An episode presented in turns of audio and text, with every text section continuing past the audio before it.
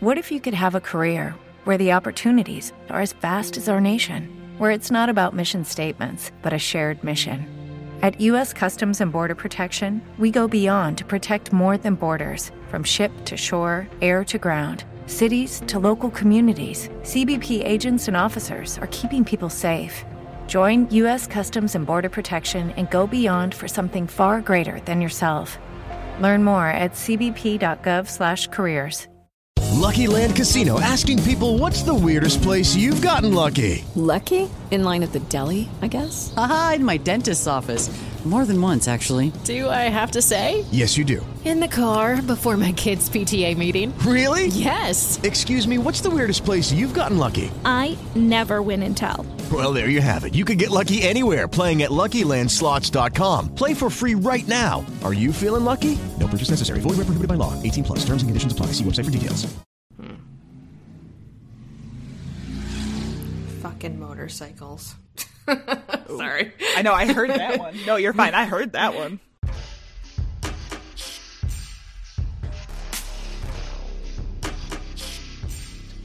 What they discovered upon their arrival was almost unspeakable. We are all evil in some form or another. I'm not guilty. The dead won't bother you. It's the living you gotta worry about. Some, if I couldn't keep them there with me whole, I, at least I felt that I could keep uh, their skeletons. Hey guys, and welcome to the Bad Taste Crime Cast. I'm Vicky, And I'm Janelle. and we're back again from quarantine. Uh, still, Not from quarantine.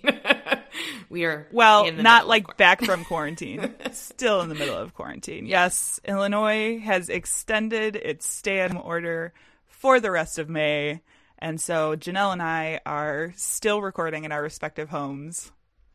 Yes.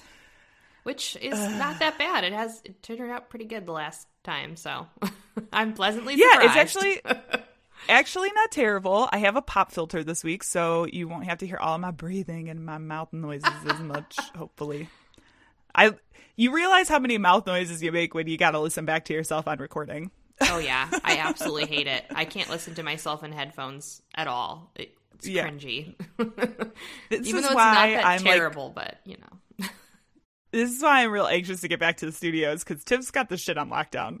Yeah. I'm just like I don't know what I'm doing. I mean, I, I Um, think we did pretty good. So pat yourself on the Yeah. back. pat, pat, pat. Uh, if this is your first time listening, a special hello to you. I'm very excited about today's show, uh, and it's going to be a good one as always. But first, let's head over to the newsroom. Unfit to breathe, our food is unfit to eat. We sit watching our TVs while some local newscaster tells us that today we had 15 homicides and 63 violent crimes, as if that's the way it's supposed to be. We know things are bad, worse than bad. Okay, Janelle, we are going back to Florida. I know it's been a while. Damn it. I know it's been a while since we've been there, but we have to go back because I saw this earlier in the week and I just thought this is too good not to talk about. So, a 42 year old man named Richard McGuire was seen camping at Walt Disney World's Discovery Island. Did you hear about this? no, I have not. Okay, so as most of you should know, uh, Walt Disney World, they've or Walt Disney Disney Company really has shut down their parks. There's no Yeah. Disneyland, there's no Disney World. They're not planning on reopening for the foreseeable future. Some people Mm-hmm. are talking about them not reopening until 2021. Um, Which is scary. If you know Right, Disney yeah. is like locking it down. True. Although they do make plenty of money from other ventures, we'll say.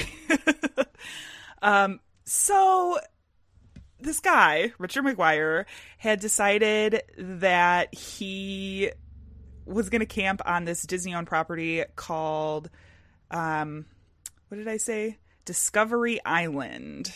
And Discovery Island is actually an attraction that isn't, when the parks are open, it's not open currently. It's been closed since 1999, but it's uh, part of a zoological attraction uh, before they had Disney's uh, Animal Kingdom. So it's like this precursor.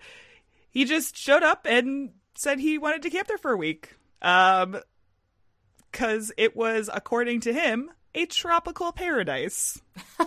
I mean, it's an island. And so authorities showed up and they were like, We've been trying to talk to you through this loudspeaker. And he said, I didn't really hear you because I was camping in a building on the island. Um, so he was arrested and charged with trespassing on posted property. He's also gotten a lifetime ban um, from going to any Walt Disney World properties. So that's a bummer. Did he announce that he was going there and that's why they found him?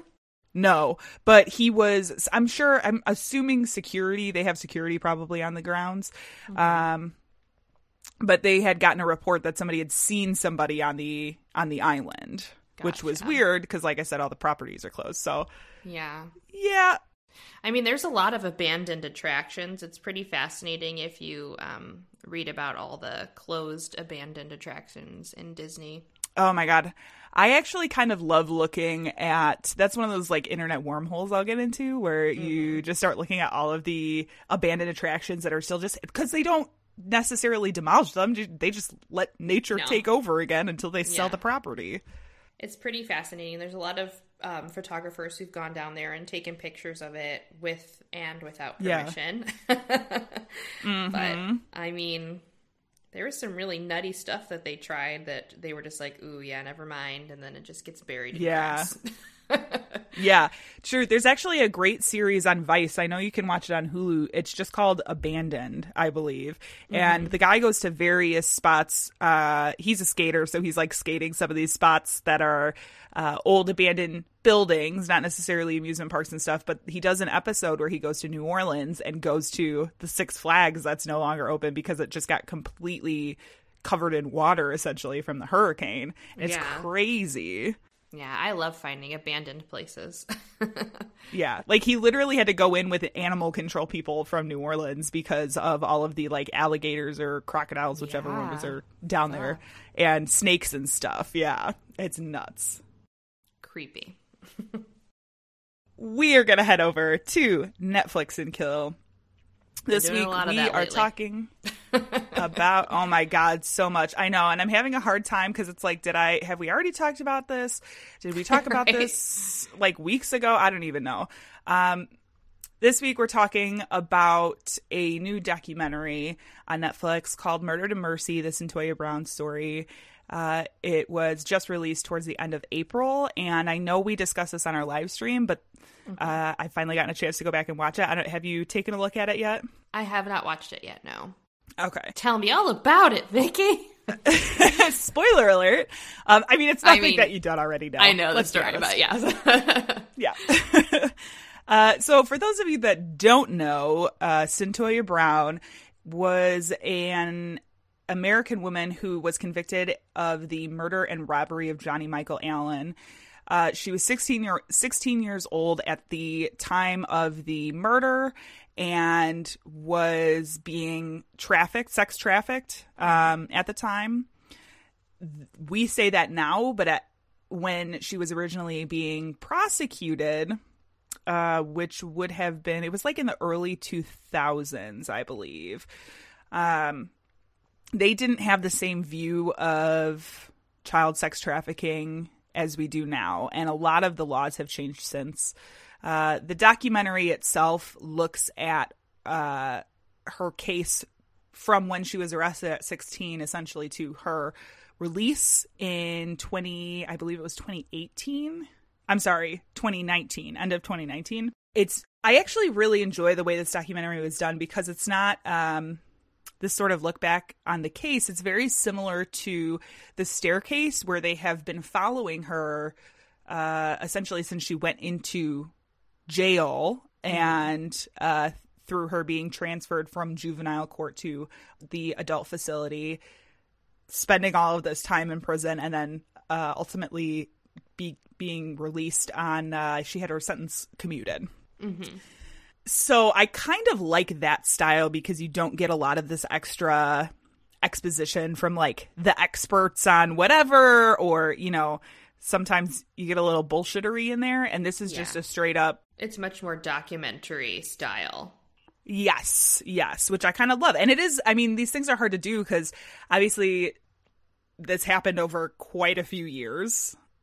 And so it really kind of looks at these evaluations that she went through, some of the footage from her appeals process, uh, talking to her and her adoptive mother, along with her biological mother, kind of about family history. It does look at a lot of things like um, fetal alcohol syndrome and uh, fetal alcohol disorder, which is something that will affect you through your entire life. It looks at this idea of people being transferred from the juvenile system to the adult system, and now, um, even just in that number of years, that the view of that has changed as well. Mm-hmm. I definitely think it's worth a watch. It's done really well. It's not a series like we normally talk about. It is it like a it's like an hour and a half documentary so I don't think I, I'm actually anxious to hear your thoughts on this once you get a chance because I don't think you're gonna be. Sometimes you're like they took too much on this or they talked about this way too long or they did whatever, and I think that's it happens way easier over the course of a series than it does like a documentary. Yeah, definitely. Movie. I think that is the issue yeah. for me a lot of times is the series because they really want to provide you with a lot of content and sometimes that content is just unnecessary. right. Yeah. So anyway, uh Cyntoia Brown, Murder to Mercy on Netflix. Check it out. Worth a watch. You could do it in a day for sure. Which is kind of nice when you're talking about getting all your uh all your Netflixes in. all right, guys, this is that part of the show where we say content may not be appropriate for all listeners. I am so excited to oh, talk God. about this story because oh, it, it is wild. You're gonna love it.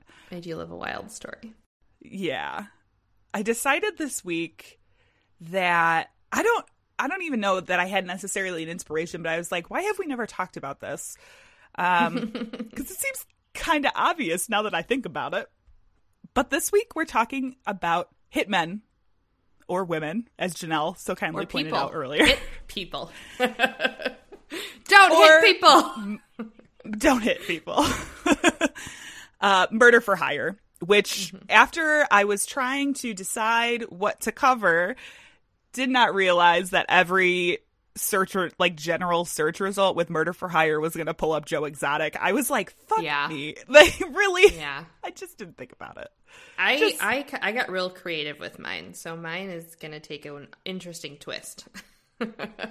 yeah. Oh my gosh. I cannot wait. I haven't looked at any of your notes, so I have no idea what is happening. It Hopefully to cover doozy. the same person. oh no. Mine's a group of people, so I guarantee you it is not. okay. I mean, I guess technically mine is a group of people. Well, let's find out. We'll talk yeah. about it. Tell right me all about it. Uh, so this particular story I actually really got into because a lot of it takes place right in our little uh home area of northern illinois here. Ooh. And some things that i never knew about northern illinois i was just like really? That was a okay. So we're going to talk about a gentleman named silas Jayne and his uh brothers. Okay. Silas Jayne was born to this like huge family of there were eight girls and four boys, and Jayne was the eldest. He was born June 3rd, 1907. In his teenage years, the Jayne family owned a farm in Cuba Township in northern Illinois. Now, this is different from there's a Cuba that's like down in southern or central mm-hmm. Illinois. This is just northwest of Chicago. Yes. There's a, a haunted attraction in Cuba, Illinois, up here. Is that the cemetery? It is. Isn't it a cemetery Road. thing? Yeah. Yeah. Okay. Okay. I was like, I feel like because we had a, a, family friend who lived down in Cuba, and mm-hmm. I was mm-hmm. like, I don't think this is the same Cuba. It's not. No, definitely not. I might do, maybe I'll do a little Patreon about that if you're if you guys are interested. I we went there, so I could tell you a story and everything. So.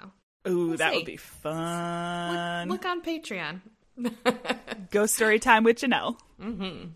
Uh, so while the family was huge, Jayne's parents Arthur and Catherine actually separated when most of the kids were pretty young. Arthur, it seems, was supplying sugar to an illegal to illegal breweries during the Prohibition era. As you do. right. Uh, gotta make that money. Gotta make that sugar, right? Am I Mhm. right? Right? I don't. Do people call money sugar? I don't know. Uh, cheddar.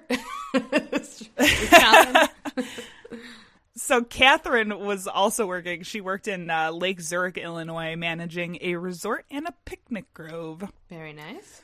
Now, Silas Jayne had an extremely seedy background from the start. They talk about there was a story that I saw as I was researching that talks about um, when Silas was eight and he was bitten by a goose on the farm. Instead of ignoring the animal, Jayne decided to just get revenge by killing the entire flock. Well, okay, that's one way to do it. just a little preview like into the future wow wow in the crystal ball the btc crystal ball his first actual brush with the law however wouldn't come until the age of 17 when he was accused and convicted of rape in Wa- waukegan Man, this is all the familiar places. I know. You're gonna oh, you're gonna love it. He was uh for the rape, he was sentenced to a year in a reformatory, and when he returned to the family, the Jayne family had actually started a horse ranch, and the three oldest brothers seemed to just take to this immediately. In the 1930s, what they would do is they would ship trainloads of wild Mustangs into the train depot in Woodstock, Illinois. And then they would herd the entire lot of Mustangs through like the main street in town to their ranch. Okay. From there, they would keep and train the best of these wild Mustangs and send the ones that were not so up to snuff away to Rockford to be turned into dog food. I was like, oh God. Yeah, you could still buy horse meat for dog food in like Europe. It's frightening to That me. really? Yeah. Yeah. It's guys, it's 2020. Can we just not? I mean, we what are you not? gonna what are you gonna do with the horses when they die? That's what happens. People send them to the farm in the sky. You just do nothing with them. They're horses. Yeah, well, you know. it's the circle of life. Oh God. Yes. the Jayne brothers were pretty successful in their endeavors, um, although they had kind of gotten this uh, reputation, we'll say, as rough and tumble cowhands who drank hard and fought harder. My kind of people. yeah. It definitely has this sort of like, uh, and I think it's just because of the time period, this sort of old westerny feel, except in the Midwest. Yeah. This reputation, though, it didn't stop Silas Jayne from becoming the top in his industry, often selling his horses at inflated profits. In 1938, Silas and two of his brothers, Frank and DeForest, lived together at a riding academy, which wow. the what I which part of that are you laughing at? The DeForest Uh, part or the, The living at a riding academy? And a riding academy. like, it's a lot for me to handle.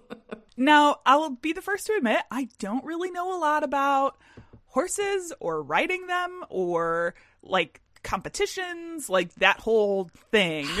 Not Vicky. really my deal. Vicky, I'm going to tell you something personal about me. It's a big thing around here, but I used to have horses, and I trained. Did you? I, tra- I trained in Western saddle. That does not surprise me in the least. My- Like literally at all. My first job was cleaning horse stables. You know what?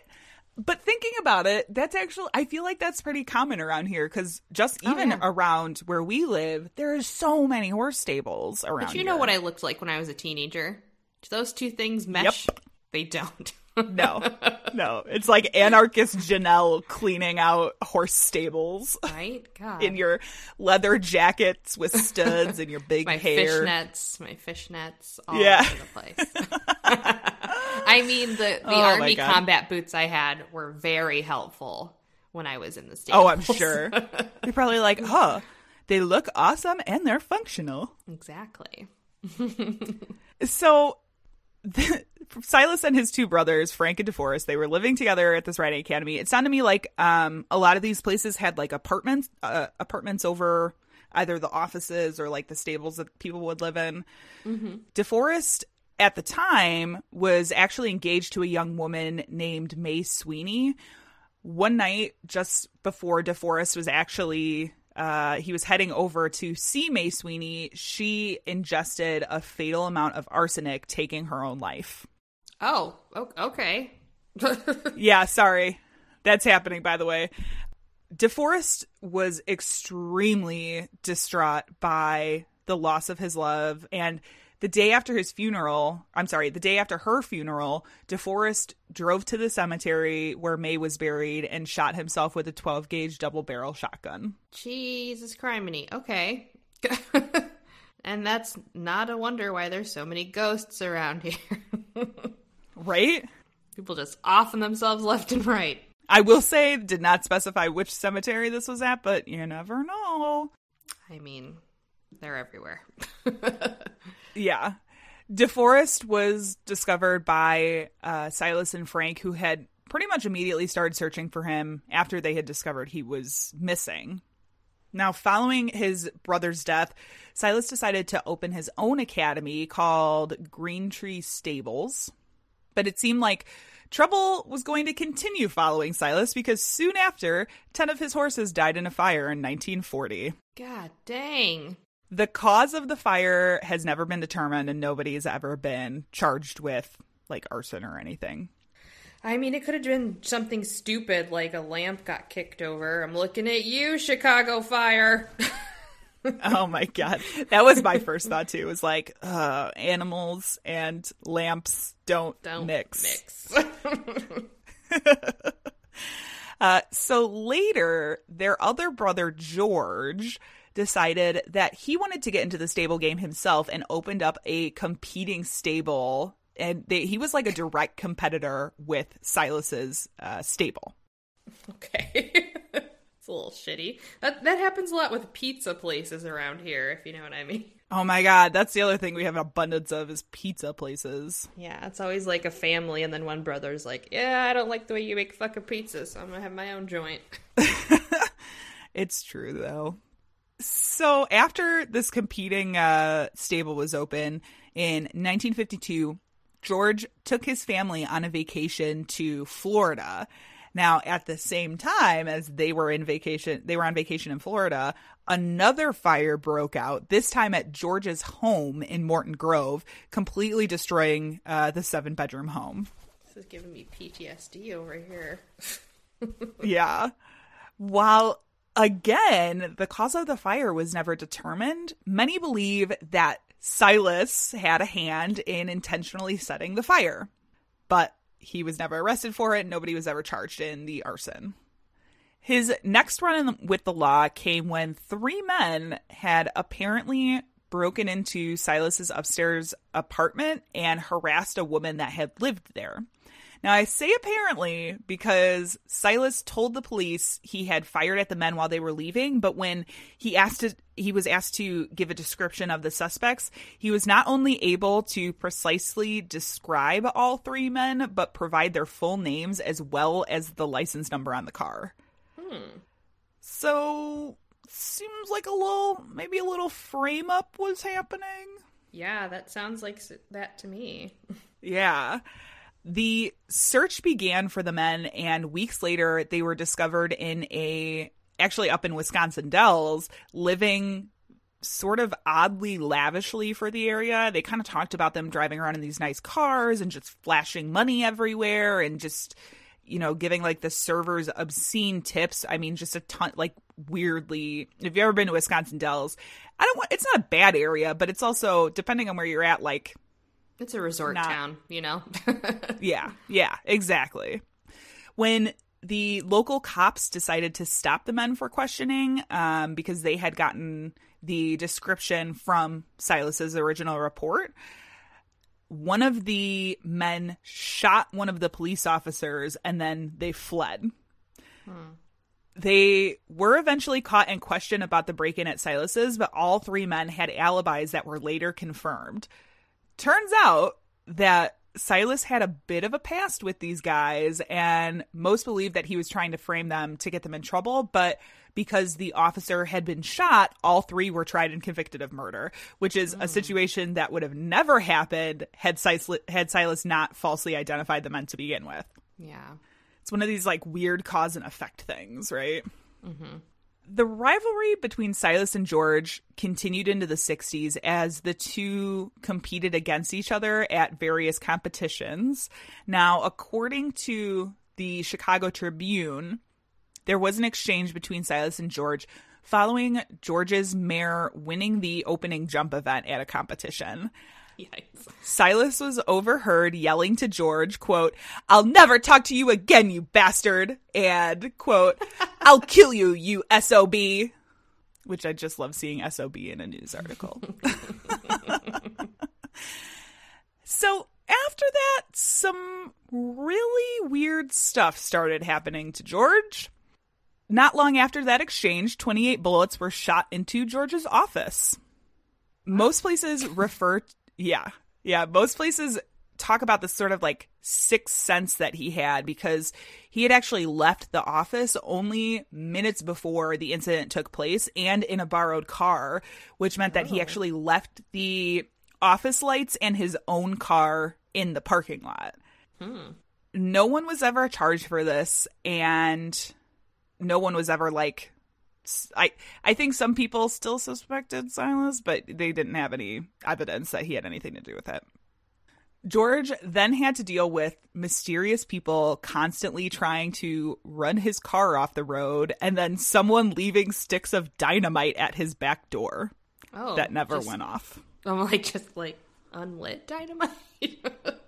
Yeah, they had said that his uh, wife had actually opened the door and s- had seen the sticks of dynamite on uh, the ground, and the fuse was lit, but the fuse never, it didn't stay lit long enough for like the dynamite to go off. yeah, dynamite is super unreliable, guys. Yeah. Then in 1964, George's prize winning mare named Shotzi was found Lovely. dead after being injected with turpentine. Oh, I know. Guys, am I gonna bring the horses into it? Dude, it's a horse business. I know. Nobody was ever found for any of these incidents either. Uh, so that Bullshit. is just like, yeah. I I wonder. There is part of me that's like, I'm sure George at the back of his mind is like, I know I have this rivalry with, rivalry with my brother, and it's probably him doing all this stuff. But man, do I just have bad luck? 'Cause there's like a lot of stuff in a small period. Yeah. It seems like people really started to look at this rivalry between the brothers after an event that happened in 1965. 22 year old Cheryl Lynn Rude had stopped by to chat with George. Uh, when she left, George had actually given her the keys to his car, saying he she could take it back to the office if she wanted to because he still had a little bit of work to finish up. So Cheryl took the keys, and when she got into the car and turned the key, it ignited three sticks of dynamite that had been attached to the steering column and exploded, instantly killing Cheryl. Oh my god. Right, yeah. It seemed pretty clear that the bomb had been intended for George. After all, it was dynamite in his car. Yeah.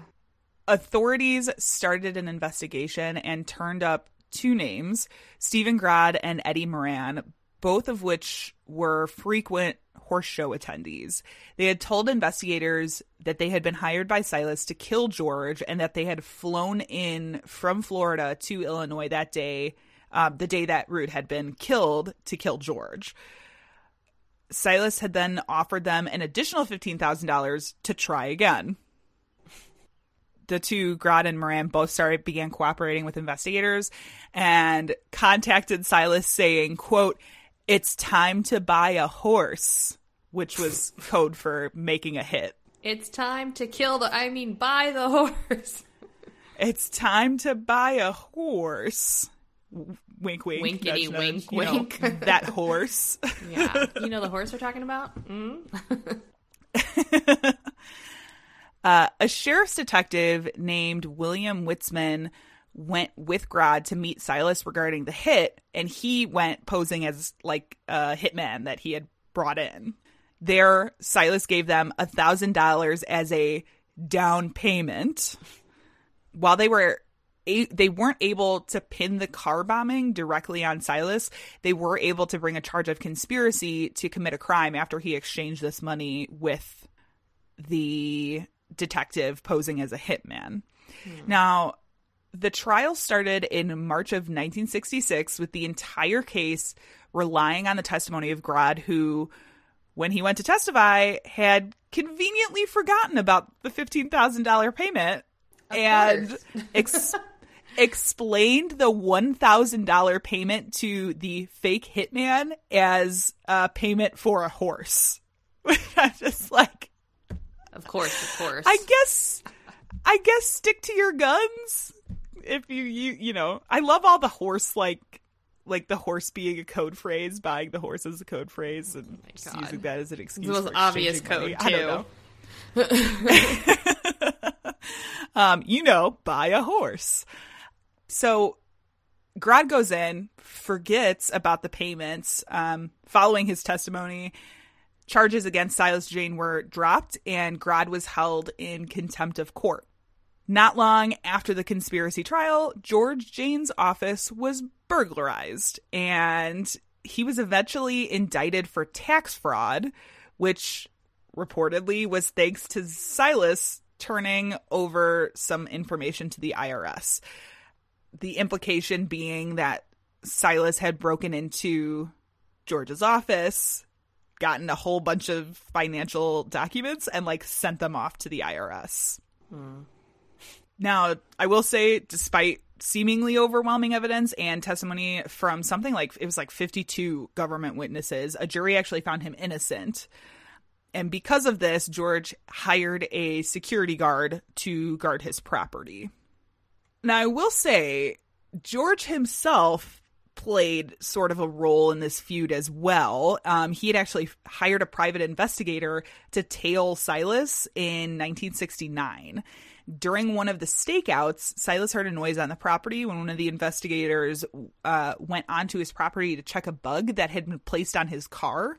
Jeez. Silas later told authorities that when he called out to whoever was on the property that he was shot at and so he returned fire eventually killing this man but because there were no witnesses authorities kind of had to accept silas's story um, and chalked it up to a self-defense claim or justifiable homicide i think is the the proper term the whole feud came to an end when after celebrating his son George Jr.'s 16th birthday, George Jayne was shot through their rec room window with a 30 caliber hunting rifle.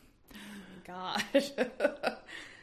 a man then sprinted across the lawn and hopped into a getaway car. Now, luckily, a neighbor had seen the car, um, but he was only able to provide police with a partial plate, which something at the time that was not entirely helpful because they didn't like have computer systems that they could just type the right. first three numbers into and get all the license plates in Illinois. In the meantime, authorities, aware of this feud between the brothers, they immediately went to Silas and requested that he submit to a lie detector test, which he refused, um, which doesn't mean anything because lie detector tests are one of those things. Yeah. Waste of time. But he also told authorities that he and George had made up years earlier hmm. that they like weren't in this feud, but a lot of other people dispute that claim. Silas's theory was that George had been killed over gambling debts. Somehow or another, police were able to get a hit on the partial license plate, which led them to a 37 year old dishwasher who was found carrying $10,000 in cash. And Silas's fingerprints were on 17 of the bills. The dishwasher, along with two other men apparently involved in the plot, agreed to cooperate with police in exchange for immunity and pointed the finger at Silas. In an interesting BTC cameo, Silas hired one of our favorite lawyers ever, F. Lee Bailey, to defend oh, him at trial. I was like, he just. F. Lee Bailey, Bailey pops up in so many places unintentionally. I'll be researching something. It's like, oh, great. Here you are again, Mr. F. You have F. Lee Yeah. Bailey radar. It's true. Not on purpose. It's my curse. he was ultimately found guilty of conspiracy to commit murder and was sentenced to six to 20 years. After seven years in prison, Silas was paroled in 1979 and he died of leukemia in 1987. So ultimately, um, they actually, at his trial, they had a choice of convicting him of murder. And this is one of the things that F. Lee Bailey points to as a success is that he was able to get him off of the murder charge and only convicted of the conspiracy because he wasn't actually the trigger man. It's one of those stupid, weird things. Now, I will say, just before I wrap up, there are a few things that I skipped over, mainly because it wasn't relevant to the feud between Silas and George, and a lot of this stuff was not discovered until long after Silas's death. But it turns out that he may be more notorious than people think. Oh. Silas was linked to the murders of 13 year old John Schuessler, his brother, 11 year old Anton Jr., and their friend, 14 year old Robert Peterson. The three boys were found naked in a ditch on the north side of Chicago in 1955. Jayne's involvement came to light in 1977 when the ATF was investigating the disappearance of Helen Brach, the heiress to the Brach's fortune.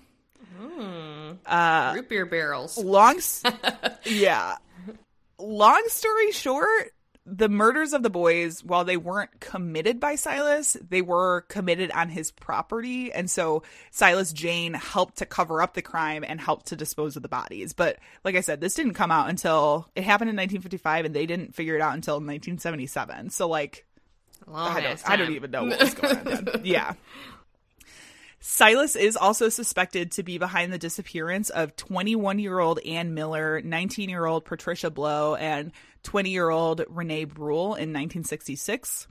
He's also been suspected of being involved in the 1956 murder of the Grimes sisters.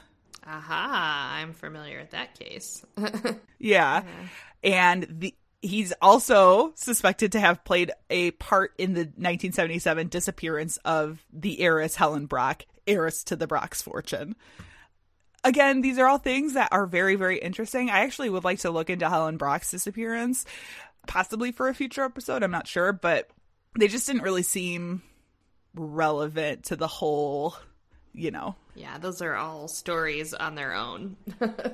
Yeah, exactly. And Like I said, we might come back to to uh, some of these, but I just it was this like family feud thing. Both brothers were being real shady. Also horses. Also also horses. That's why I that's why I love this story. But that is the story of the Jayne brothers. that is fucking nutty, man. I love it.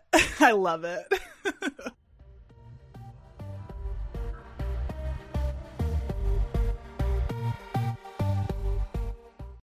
Lucky Land Casino asking people what's the weirdest place you've gotten lucky? Lucky? In line at the deli, I guess? Aha, in my dentist's office. More than once, actually. Do I have to say? Yes, you do. In the car before my kids' PTA meeting. Really? Yes. Excuse me, what's the weirdest place you've gotten lucky? I never win and tell. Well, there you have it. You can get lucky anywhere playing at LuckyLandSlots.com. Play for free right now. Are you feeling lucky? No purchase necessary. Void where prohibited by law. 18 plus. Terms and conditions apply. See website for details. Judy was boring. Hello. Then Judy discovered ChumbaCasino.com. It's my little escape. Now Judy's the life of the party. Oh, baby, Mama's bringing home the bacon. Whoa, take it easy, Judy. The Chumba life is for everybody. So go to ChumbaCasino.com and play over 100 casino style games. Join today and play for free for your chance to redeem some serious prizes. chumba ChumbaCasino.com. No purchase necessary. Void where prohibited by law. 18 plus. Terms and conditions apply. See website for details.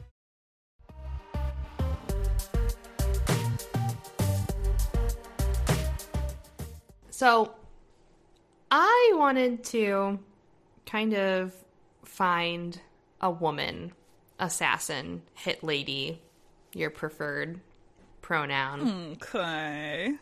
And I was having a hard time finding one that was legitimate because there's a lot of make believe this could have been a person story, if you catch my drift. Right.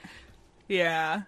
But I came across a lot of women hitmen, assassins, however you want to say it. I'm going to say assassin. Uh, I kind of like assassins. Yeah. Assass lady. Assass lady. I found a lot of female assassins in relation to like political struggles. So I kind of went that route. Okay. And I wanted to highlight a badass lady. So, are you familiar with the name the Baader Meinhof Group? No. That actually kind of sounded like a foreign language. It is a foreign language. Um, what about Oh, the Red okay. Red Army faction? Does that sound familiar to you? That sounds familiar, although I couldn't tell you why. So, uh, Baader Meinhof, there's a movie called The Baader Meinhof Complex, um, which regales this tale, um, the beginning of it, because this is a very intricate organization. But they are a West German far left militant organization founded in 1970 by Andreas Baader, Gudrun Ensslin, Horst Mahler, and Ulrike Meinhof. So Very very German. German. Yeah. Very German. Oh my god. The German. You get to hear my excellent German accent as I pronounce all of the Oh, this is going to be good. For once, it's not me having to do the foreign names. I'm pretty good with my German accent. um, this group actually had several like waves of influences. Um, so that first group that I just told you that was like the first wave, and then um, a bunch of things happened, and then they had like a second wave come in. So I'm going to kind of take you through a little bit of the history. Um, the group is responsible for a series of bombings, kidnappings, bank robberies, shootouts, and assassinations. Wow. Over the course of three decades. That is quite the list. It's a lot. Um, they reached their peak in 1977 during the Deutsche Herbst, which is German for the German autumn. Um, so I'm going to talk about the Deutsche Herbst and a particular lady, Bridget Mohnhaupt. And I hope I said her last name right. It has got a lot of vowels in it. oh boy. I'm ready. All right. So I'm going to give you like a little quickie history lesson of the Red Army faction so you can kind of get an understanding of why they were taking these particular actions. Um, the group was born out of the West German student protest movement of the late 60s. So everyone was protesting the Vietnam War, no matter if they were in the United States or not, because it was affecting everyone very globally.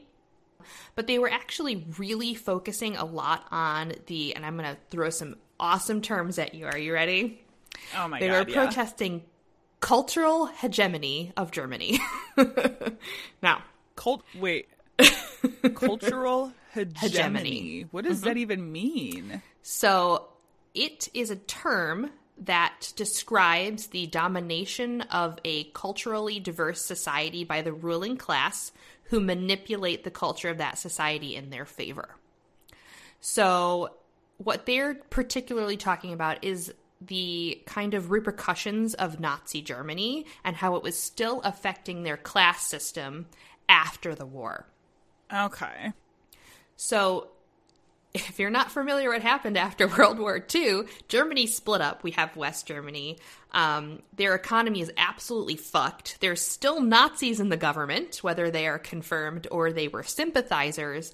So, if you think of how like us millennials are like snarky and we talk about the baby the baby boomers and we have all these baby boomer memes, this was like how it was in the streets of Berlin, right? They were like talking at these Nazis like the way we talk to baby boomers. Okay. So, so very uh, okay boomer attitude. yeah, they're like, okay, Nazi. Okay. okay, na- yeah, okay, Nazi. So oh my god. that's what most of their protests are about, and they kind of talked about it through the lens of the Vietnam War. So you have a lot of this pent up anger and aggression coming out, and a lot of people taking extreme political action. And a lot of these groups were very, very left leaning and heavily influenced uh, by Marxist Leninist ideologies. So, communism, which, of course, damn, not a great thing to be like repping. No. no, um, not a, especially not in this time. time. period in this yeah. you know, particular place. People were just like communists. Oh, ah! oh god. So the gang didn't actually start becoming violent until after a shooting of a student, Benno Ohnesorg, at a protest by police. So that's like kind of the pivotal point where they decided that they needed to take more action because they felt that the police are being too militant. Does this sound familiar? oh my gosh. It's like what I don't know how many times we can watch history repeat itself, but Jesus. Yeah, Let's get it so. together, people. I'm going to say it again. It's 2020. um, we're going to look more at the second wave of the RAF, which was in the mid 70s. Now, from February to May of 1972, a series of incidents occurred in Berlin. There was a bombing at a hatch club. The um, U.S. Army headquarters and a bunch of companies also were bombed. So they were dropping bombs left and right. Uh, after the major leaders of the Baader Meinhof were arrested, so that first wave of people that included a member, Brigitte Mohnhaupt. Now, Brigitte Mohnhaupt was a philosophy student at the University of Munich, so totally legit. Uh, okay. she was she was affiliated with a lot of socialist parties to begin with. She was part of the German commune scene, which, if you think about like the free love movement in the United States, they called it a commune scene in Europe. She decided to join the RAF in 1971 after one of the socialist parties she was part of disbanded. So she kind of had this organizational role where she was organizing people and protests and things like that. Now, in June of 1972, Mohnhaupt was arrested in Berlin in connection with the RAF and sentenced to prison for involvement with a criminal organization, identity document forgery, and illegal weapons possession. You're like, okay, story over. Oh my gosh. Yeah. No. Oh, no. this okay. is just the beginning of her story. like oh I oh said, it comes in waves. Well, and that's really those are that's a really interesting list because I feel like those are all pretty major crimes. Like mm-hmm. if you like at least today, they're pretty major. Yeah. So she remained in prison from 1972 to 1977. So she was in there for a couple of years. Now, before she was released, she was housed in the Stammheim prison. Now, while in Stammheim, she met Gudrun Ensslin, Andreas Baader, and Jan Carl Raspe, and began training to become a leader of the RAF because she was for sure getting out. And that first wave of RAF people were not going anywhere, they were staying in prison. So they figured, all right, we need somebody to take over when they get out so that we can keep this thing rolling along. Now, upon her release, she went into hiding to continue the work. This is when plans for the Deutscher Herbst, the German autumn, uh, were kind of hatched. Okay. I just really like that word, Deutscher Herbst. it's very fun to say. Oh, I thought you meant German autumn.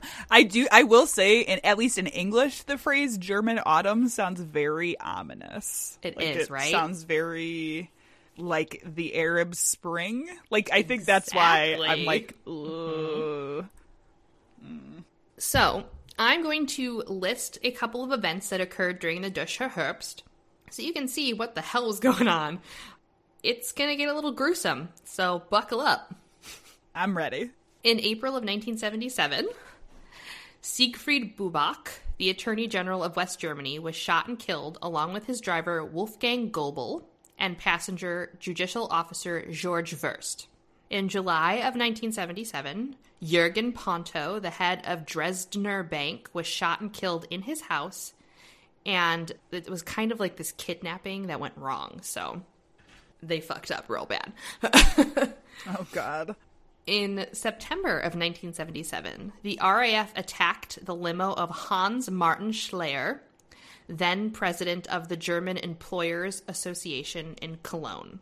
In like a very classic cinema style, they pushed a baby carrier out into the street so the car would come to a sudden stop the limo was being followed by um, a police escort because they knew a lot of the heads of banks and major corpor- uh, corporations were being targeted by the RAF. So they Yeah. had people being followed by police escorts.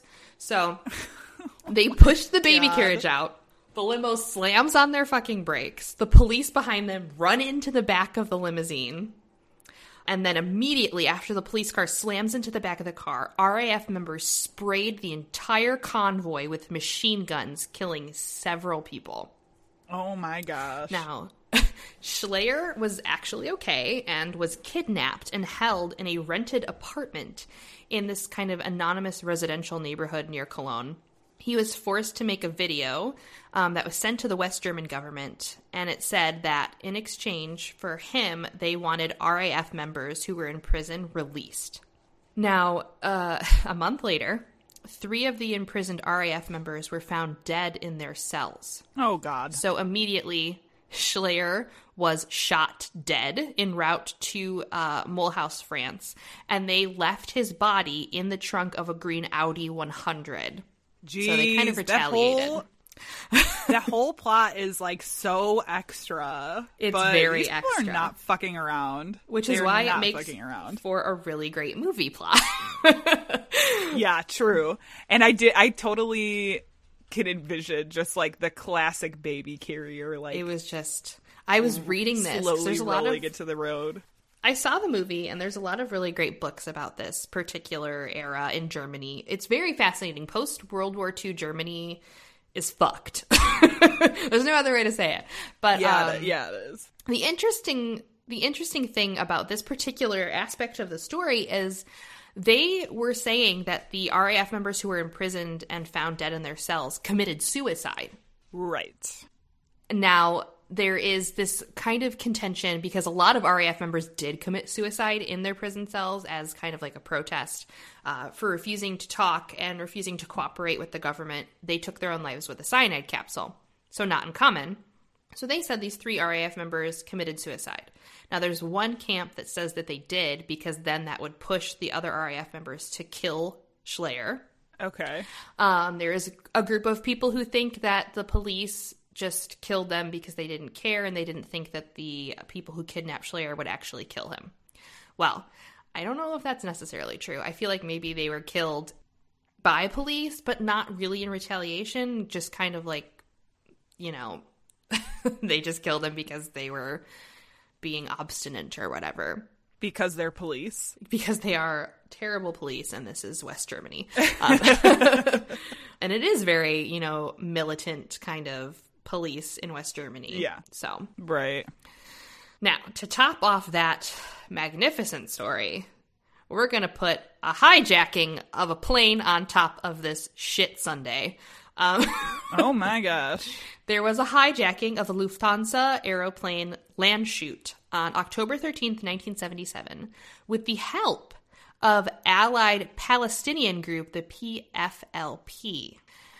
They were trying to get some like political hostages, you know, released. That was the whole the whole thing with their allied group of the, the PFLP.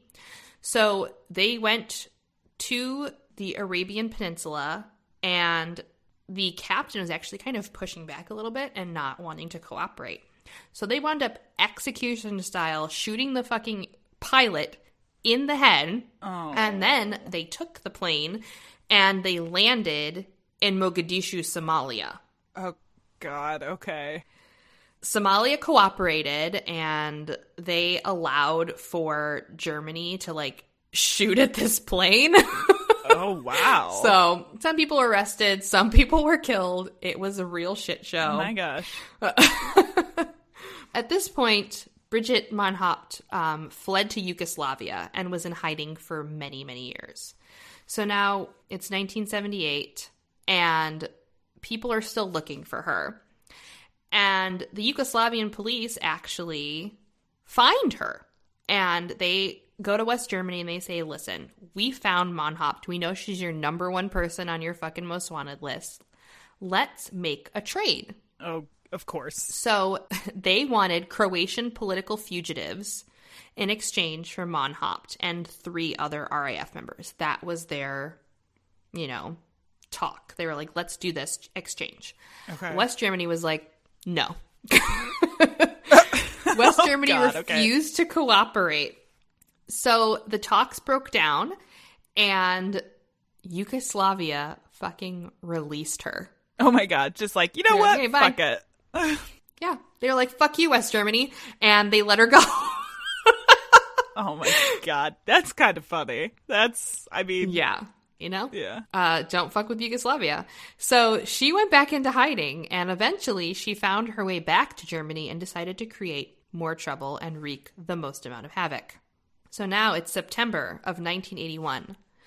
Mohnhaupt decided that it was time to take things into their own hands. They decided to assassinate U.S. General Frederick Kroesen with an RPG 7 anti tank rocket. Just let that sink in. Uh, They're going to kill a man with a rocket. so where does one just acquire rockets? I mean, is that is that a maybe I'm just not I mean, in the it's know, but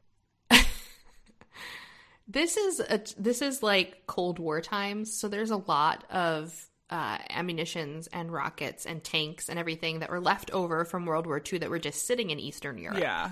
So you, if you know anything about like Eastern European issues in the late seventies until the mid to late nineties, I'm talking like Serbians, just like all of these wars happening in Bosnia, Herz- Herzegovina, like shit was going down because of all of these just fucking military things laying around. Yeah. Oh my god.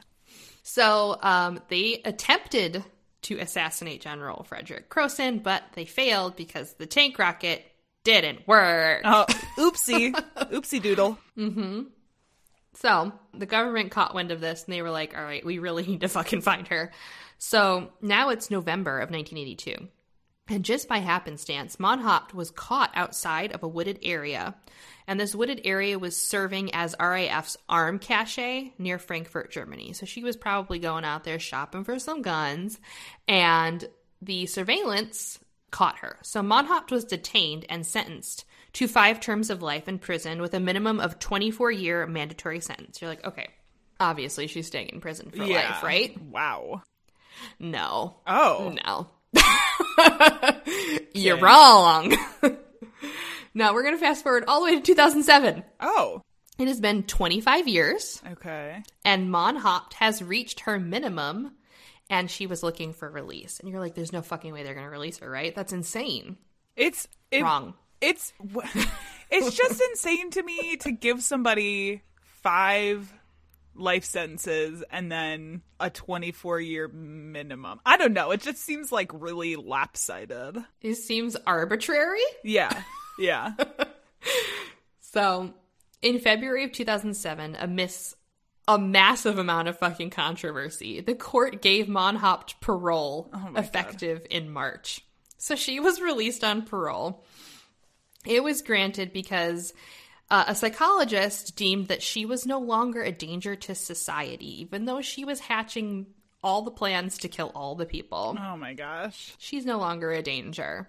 You know, So I, there was a lot of people who thought that she shouldn't have been released, but there was a small faction of people who thought that she should have because she didn't actually directly kill people. Like she wasn't shooting people or, you know, absolutely directly involved in the kidnappings. Yeah, I guess they. To me, like I don't want. I I am all for rehabilitation and release if it's possible. I just feel like with mm-hmm. that, like the sentencing specifically, just seems very weird to me. Like you said, very arbitrary. It is. and mm-hmm. not. I don't know. I don't not fitting of the crime, but Yeah. I mean, but also well, here's here's the point that I want to Okay. impress is that she was released in 2007. West Germany no longer exists. The Mm-hmm. issues of the government, Nazis, all of that stuff is gone. Yeah. The Vietnam War was done. right.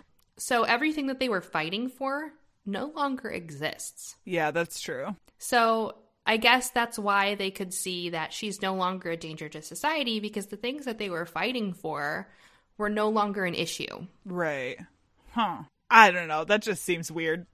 yeah. So yeah, that uh, that was Bridget Mohnhaupt, and the Baader Meinhof group, and that damn Deutscher Herbst German Autumn. Dish, dish, It's very fascinating. yeah. Deutscher Herbst. Dish, Um, there is a third wave that occurred after she went into jail, but it's a very fascinating story. I highly recommend um, watching the movie. It's a fictionalized interpretation, but it is pretty interesting. Um, there's a bunch of books you can read about all the different factions. But yeah, it's nice. It's fucked. There's a lot and a lot and a lot of assassination happening. Oh my god, so much. Kidnappings, bombings, all the things. So much. well, before you call your assassin, listen to this podcast. The neighborhood is unsafe, the streets unlit. While others sleep soundly, you lie awake because you know the truth. You know that, no matter where you go, there's always a chance that a monster is in your midst. The darkness that runs deep within our own veins, the evil found in even the sweetest of souls, sometimes comes to light. And when it does, the result is a person that takes on that evil, that wears it proudly, and becomes part of the darkness itself. I am Aaron from Devil We Know podcast. And on our true crime show, we dive into the scariest corners of our past and present to reveal the devil we know. A father, a mother, a brother, a sister, and anyone, anywhere who hides in plain sight, living a life of bloody secrets while living just next door. Come check us out and hear the chilling, true stories about the devils we know.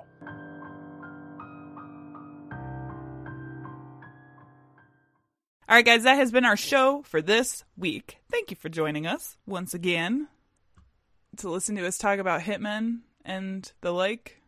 Yeah. And hit women or You know. women assassins. Hit Assassin ladies. Is that what we just said? Assassin ladies. we do still have a couple of events coming up that have not as of yet been canceled. Let's hope they don't get canceled. I hope, yeah, I hope so. We will see. Um, our soonest one is going to be in July, July 11th and 12th. We will be in Kansas City, Missouri for the True Crime Podcast Festival. You can check out more information and any updates regarding the event at tcpf2020.com. We're going to be there hanging out, saying hi, uh, taking pictures, I guess, and doing the things. generally doing podcasty things. Yeah. Like I said, it's not, I know that is one of those like weird areas that people are wondering if things are still going on. Some things for that time period have already been Mhm. canceled. So we will do our best to keep you updated as it gets a little closer. But as of right now, that's still Yeah, they haven't said anything, and I definitely I asked. I was like, "Are "You still good?" Yeah. Yeah. haven't So- received a, an answer yet. So yeah, so no keep- news is good news. That's I don't what know. that's what I'm counting on right now is the no news is good news. Uh, but keep an eye on our social media. We will let you guys know if anything changes. But again, you can go to tcpf2020.com for more information on that. Janelle, you want to tell us what's going on later in the year? Yeah, so in September, uh, the 4th through the 13th, there is the uh, Elgin Fringe Festival happening in Elgin, Illinois, downtown, uh, in conjunction with Side Street Studio Arts. We'll be there telling tales on stage for a live show. Yeah. Uh, wonderful, adoring fans.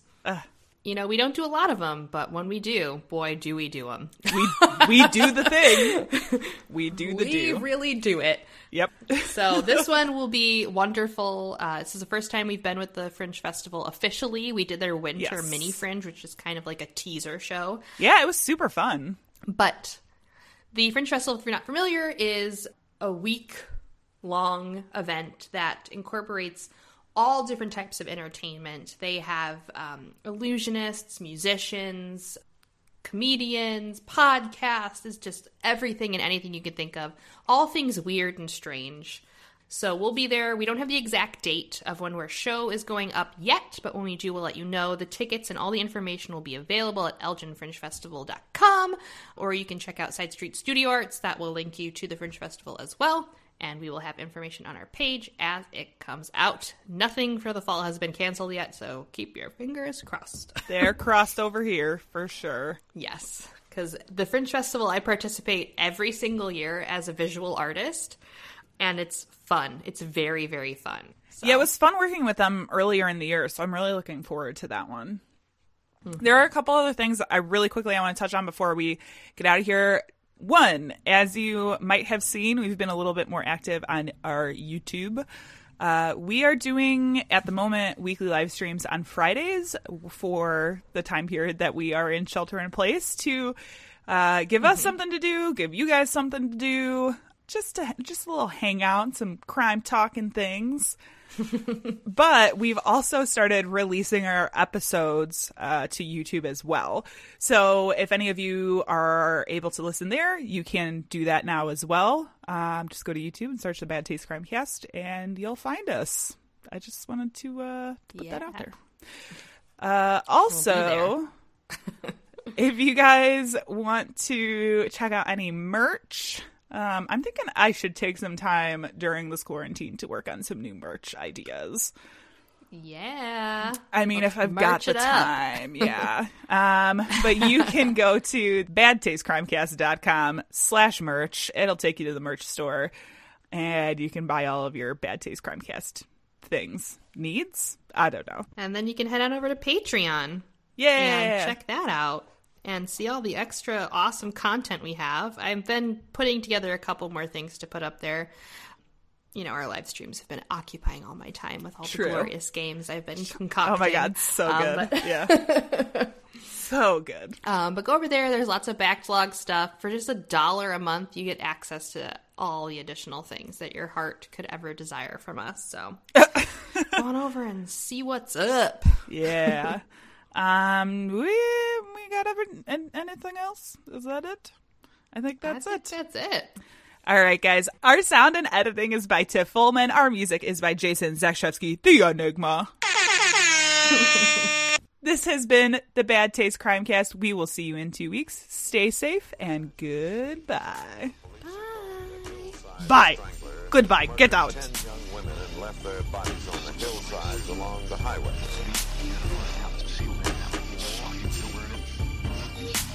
It was as if a wave of evil washed over this town.